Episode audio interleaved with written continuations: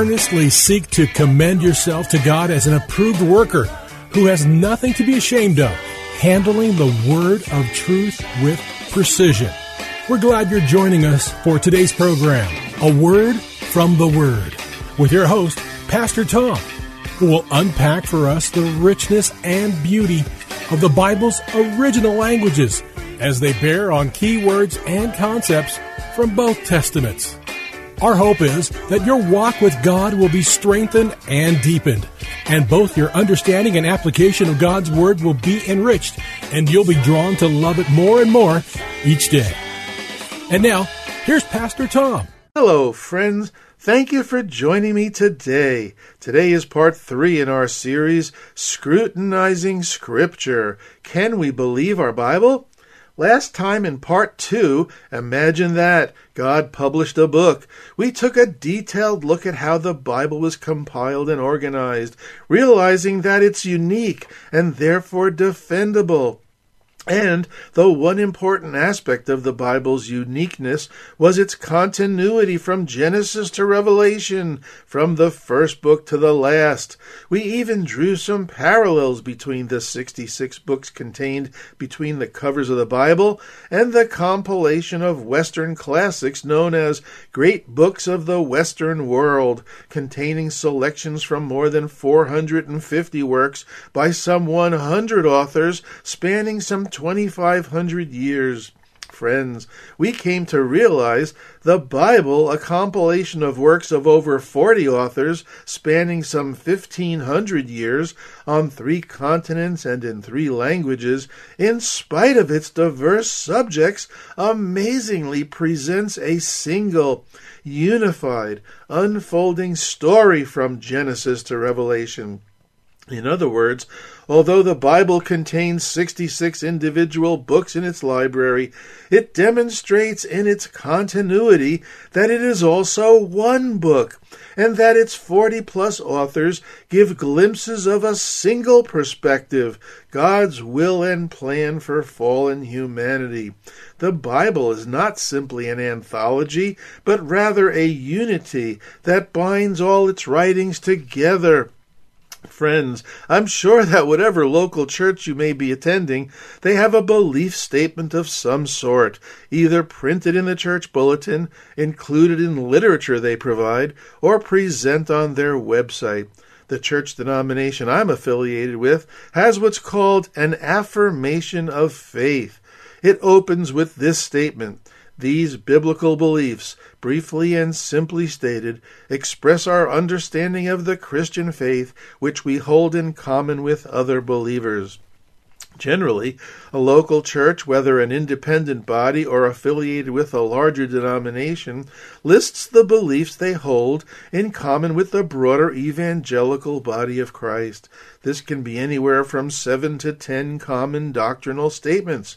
My denomination has nine primary summary statements, which I'd like to share. This way, you'll also know my personal doctrinal convictions. 1. We believe in the one and only God who exists eternally in three persons Father, Son, and Holy Spirit. 2. We believe that all humans, male and female, were created by God in His image to be loved and known by Him. We were made to glorify and enjoy God, but our relationship with Him and our very nature has been broken by sin, which has made us all subject to God's judgment. 3. We believe that all of our world, physical and spiritual, visible and invisible, was created by God we believe our world is also broken by sin and remains in corruption and rebellion and in need of God's redemption. 4. We believe that God's gift of His Son is the only and all sufficient way we can be saved from the guilt, power, and eternal consequences of our sin and restored to a full relationship with Him. We believe we receive this salvation only through our repentance and faith in the atoning death and bodily resurrection of Jesus Christ. 5. We believe that Jesus' sacrifice is sufficient for salvation because he is truly God's Son, fully human and fully divine, or fully God.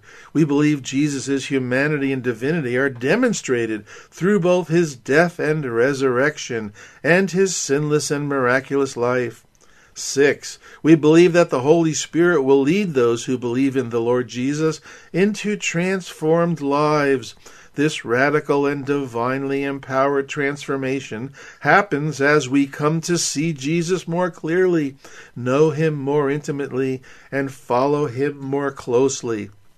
This life is marked by increasing conformity to Christ's goodness and holiness as we die to our sin and self seeking. We believe this transformation is accomplished through obedience and self denial by the believer and empowerment and cleansing by the Holy Spirit. 7. We believe in one universal church, which is made up of all who have been saved by faith in Jesus Christ and who seek to serve, love, and obey Him. 8. We believe that human history will come to an end when Jesus returns, and this world is redeemed through the creation of a new heavens and a new earth. We believe that all will be raised from the dead and saved to eternal life with God, and the lost to God's eternal condemnation. We believe the Bible, the Old and New Testaments, is the inspired and authoritative written Word of God. We believe the Bible is entirely trustworthy in all that it teaches and reveals, that we are obligated to obey its teachings, and that all of our doctrines and practices are subject to its authority. Friends, nowadays statements like these represent a dangerous document, especially in light of the age of tolerance in which we now live. In other words, our age of relativism. The average non religious person, skeptic, agnostic, or even atheist, could easily retort, Whoa, that's pretty intolerant, isn't it? Or to use a phrase many critics like to use, that's pretty narrow minded. I remember some time ago when I was out on a pastoral call, I happened to notice a vehicle in front of me, but in the next lane over and a little ways ahead of me, with a bumper sticker that had the word God on it. Naturally, it piqued my interest, so I sped up a bit to see if I could catch up to the vehicle, and I did. Friends, you know what the bumper sticker said? God is too big to fit into just one religion. In his book, More Than a Carpenter, Josh McDowell asked a great question. Why is it that you can talk about God and nobody gets upset, but as soon as you mention Jesus, people so often want to stop the conversation or they become defensive? Chuck Colson once made a startling discovery, one that became a rude awakening for him. Due to his former involvement in the Watergate scandal, he became nationally known. His name became a household word. Well, after he accepted Jesus as his personal savior, the media began following him around. Colson was immediately blunt about his newfound faith and deliberately explained to them he had accepted Jesus Christ. He later said, I discovered that one major U.S. daily paper as a matter of policy, will not print the two words Jesus Christ together when combined. The editor said it represents an editorial judgment.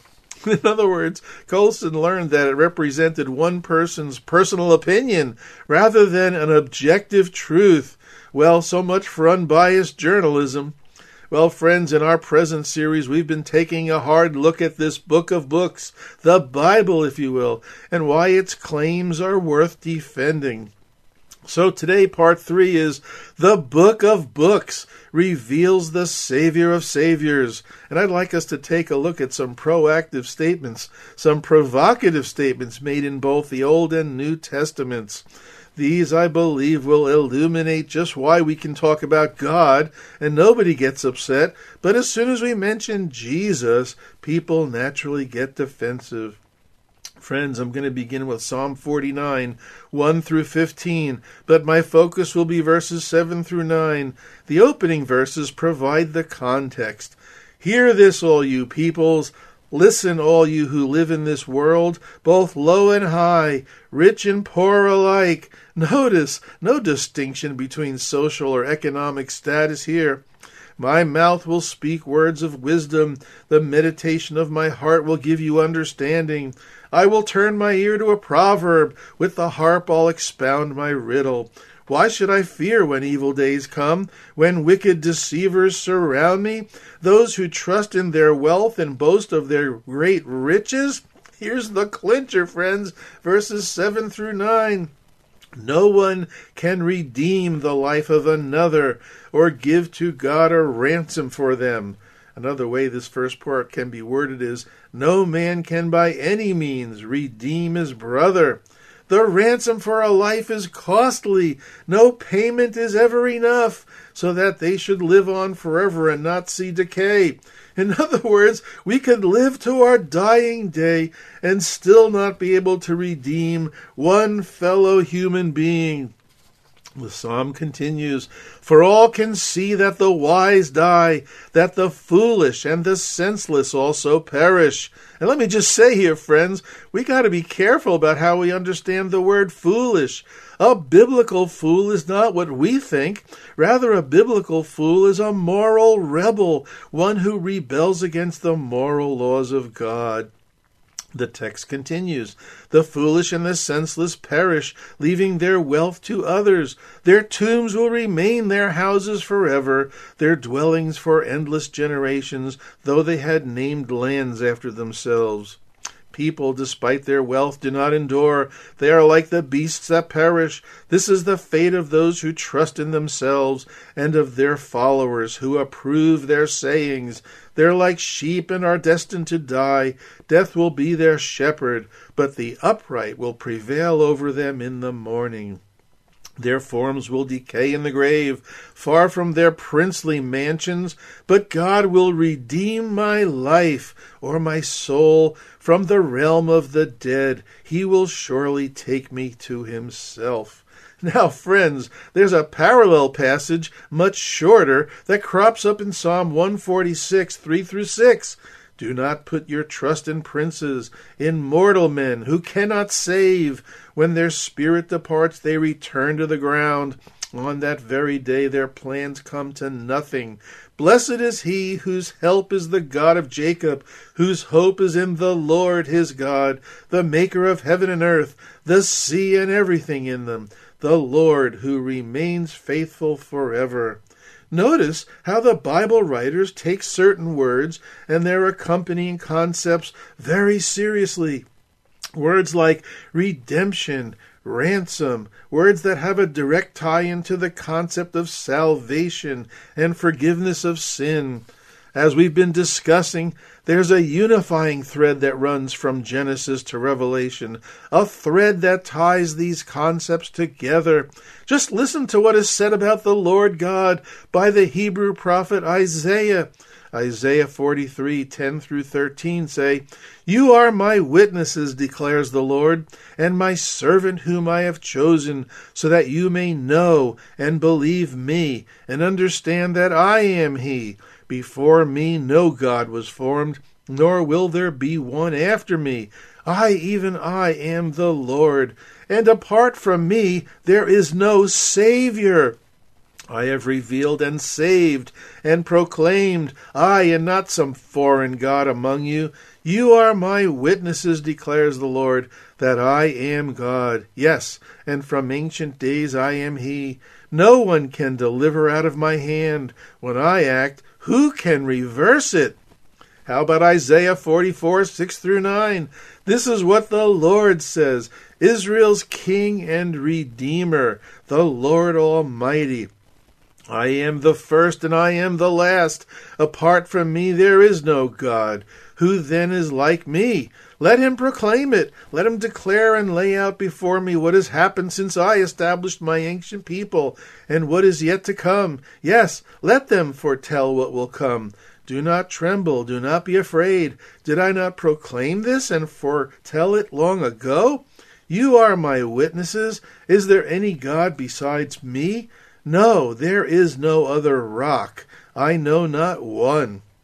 Or Isaiah 50, 45, 22 through 24. Turn to me and be saved, all you ends of the earth, for I am God, and there is no other. By myself I have sworn, my mouth has uttered it all in, in integrity, a word that will not be revoked. Before me every knee will bow, and by me every tongue will swear allegiance. They will say of me, In the Lord alone are deliverance or salvation and strength. Friends, you know, you know the reason that people can freely talk about God these days and not get upset? It's because God can be discussed in a generic sense, each person attaching whatever meaning she or he wants to the concept of God. But throw in the two words Jesus Christ, and whoa, that represents an editorial judgment. In those simple yet profound two words is a concept of humanity and divinity wrapped up in one person, one man, and only one man, the man Jesus of Nazareth, the man Jesus Christ. Friends, I remember my Bible college days when I first learned the phrase, the scandal of particularity. You see, from a theological point of view, the Christmas story, in other words, the incarnation, is referred to as the scandal of particularity. That little phrase stands for a paragraph of information. And here it is. It's a scandal to the human mind that God would choose to manifest himself at one particular time in history and in only one particular person, the person Jesus Christ. I find it interesting, and I hope you do too, that scriptures we tend to limit to reading during Christmas time certainly bear repeating, particularly when they relate to understanding the nature, person, and work of Jesus Christ. For instance, Matthew 1 20 through 23. This is the angel speaking to Joseph. Joseph, son of David, do not be afraid to take Mary home as your wife, because what is conceived in her is from the Holy Spirit. She will give birth to a son, and you are to give him the name Jesus, because he will save his people from their sins. All this took place to fulfill what the Lord had said through the prophet. The virgin will conceive and give birth to a son, and they will call him Emmanuel, which means God with us. Friends, when reading these incredible texts, we almost always roll over them like a steamroller and don't think twice about what is being said here. We have presented here two names, Jesus and Emmanuel, two incredible names with two incredible meanings. Now, it's pretty cool that the angel defines Jesus' name for us and why it was chosen. Our English word Jesus is actually the word Yeshua in Hebrew. The Yeh prefix is actually a poetic short form for God's name, Yahweh or Yah. And the Shua part of the name means save, but includes deliver, rescue, liberate.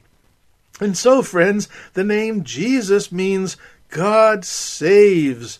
And the angel elaborates on this saving action, doesn't he? Jesus will be God saving his people from their sins.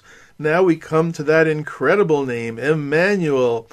The Greek version begins with an I, which camouflages the meaning a little. The Hebrew word begins with an E, Emmanuel. And curiously, the Hebrew name is actually two words the word Emanu and the word El. Is this starting to materialize for you yet? I'm sure that some of you listening are familiar with the names of God throughout the Old Testament. And if you do, you know that there are El words for God, actually compound words like El Shaddai, God Almighty, or El Elyon, God Most High, etc. There's a handful of these very descriptive compound names for God, but notice the El prefix is always first. But only one name in all of Scripture has the El part last. That's Emmanuel. Isn't that cool? Friends, I've wondered about this, why this is so that only this one name in all of Scripture has El at the end. Want to know what I came up with? Well, Matthew tells us that Emmanuel means God with us, right? And that's certainly true. I won't ever deny that. But what happens if we take the name in its literal sense? With us is God. I have a sneaky suspicion that the intent of this form of the name, Emmanuel, was to emphasize the with us part, since it comes first in the name, Emmanuel. Well, friends, let's just refresh ourselves of a few Bible verses that we're most likely very familiar with, like Matthew 28:20, the tail end of Jesus' great commission that concludes Matthew's gospel. And surely I am with you always to the very end of the age. How about John 14:18? Here, in the midst of Jesus' predicting the coming of the Holy Spirit, he tells his disciples, I will not leave you as orphans, I will come to you. Or even John 1 1, where we get our word incarnation, meaning becoming or taking on flesh. The Word became flesh and made his dwelling among us. We could even say the Word became flesh and began living with us. Hey, let's be honest for a moment, okay? When we're going through tough times, challenging times, what's the first thing we tend to shout out to God? Hey, God, where are you? I don't feel you near me. It's as if we're saying, God, aren't you with me? That's why I'm convinced, friends, that Jesus' name, Emmanuel, is designed to remind us that first and foremost, with us is God through Jesus, now through the Holy Spirit. Friends, this is why I'm also convinced that when Jesus comes on the scene in the first century Greco Roman world, he creates an immediate stir among the presiding Jewish religious leaders who were the religious control freaks over the Jewish religious system. And so the disciples were among the first to acknowledge who Jesus actually was. In Matthew 16, 13 through 16, in response to Jesus' question, Who do people say that I am? Peter replies, You're the Messiah, the Son of the living God. And conversely, the Jewish religious leaders were among the first to reject who Jesus claimed to be. In John 5 16 through 18, we find their response to Jesus recorded by John. For this reason, they tried all the more to kill him. Not only was he breaking the Sabbath, but he was even calling God his own Father, making himself equal with God. In Luke 2:11, we have another key text that's been relegated to Christmas time readings only. Shame on us. The angel said to the shepherds, Today in the town of David a Savior has been born to you. He is the Messiah, the Lord. Now, let's hear this with first century ears, the way it was intended to be heard by both Gentile and Jewish people a Savior has been born to you, Moshiach Yahweh, or Messiah God. You see, friends, the first century question remains the 21st century question. Who do people say Jesus is? Remains the key question of every generation since. A few sessions ago, we asked the ultimate question What is truth? Today we're asking the pivotal question who is Jesus? Friends, in light of Jesus claiming to be God, either his claims were false or they were true. If his claims were false, we have two alternatives.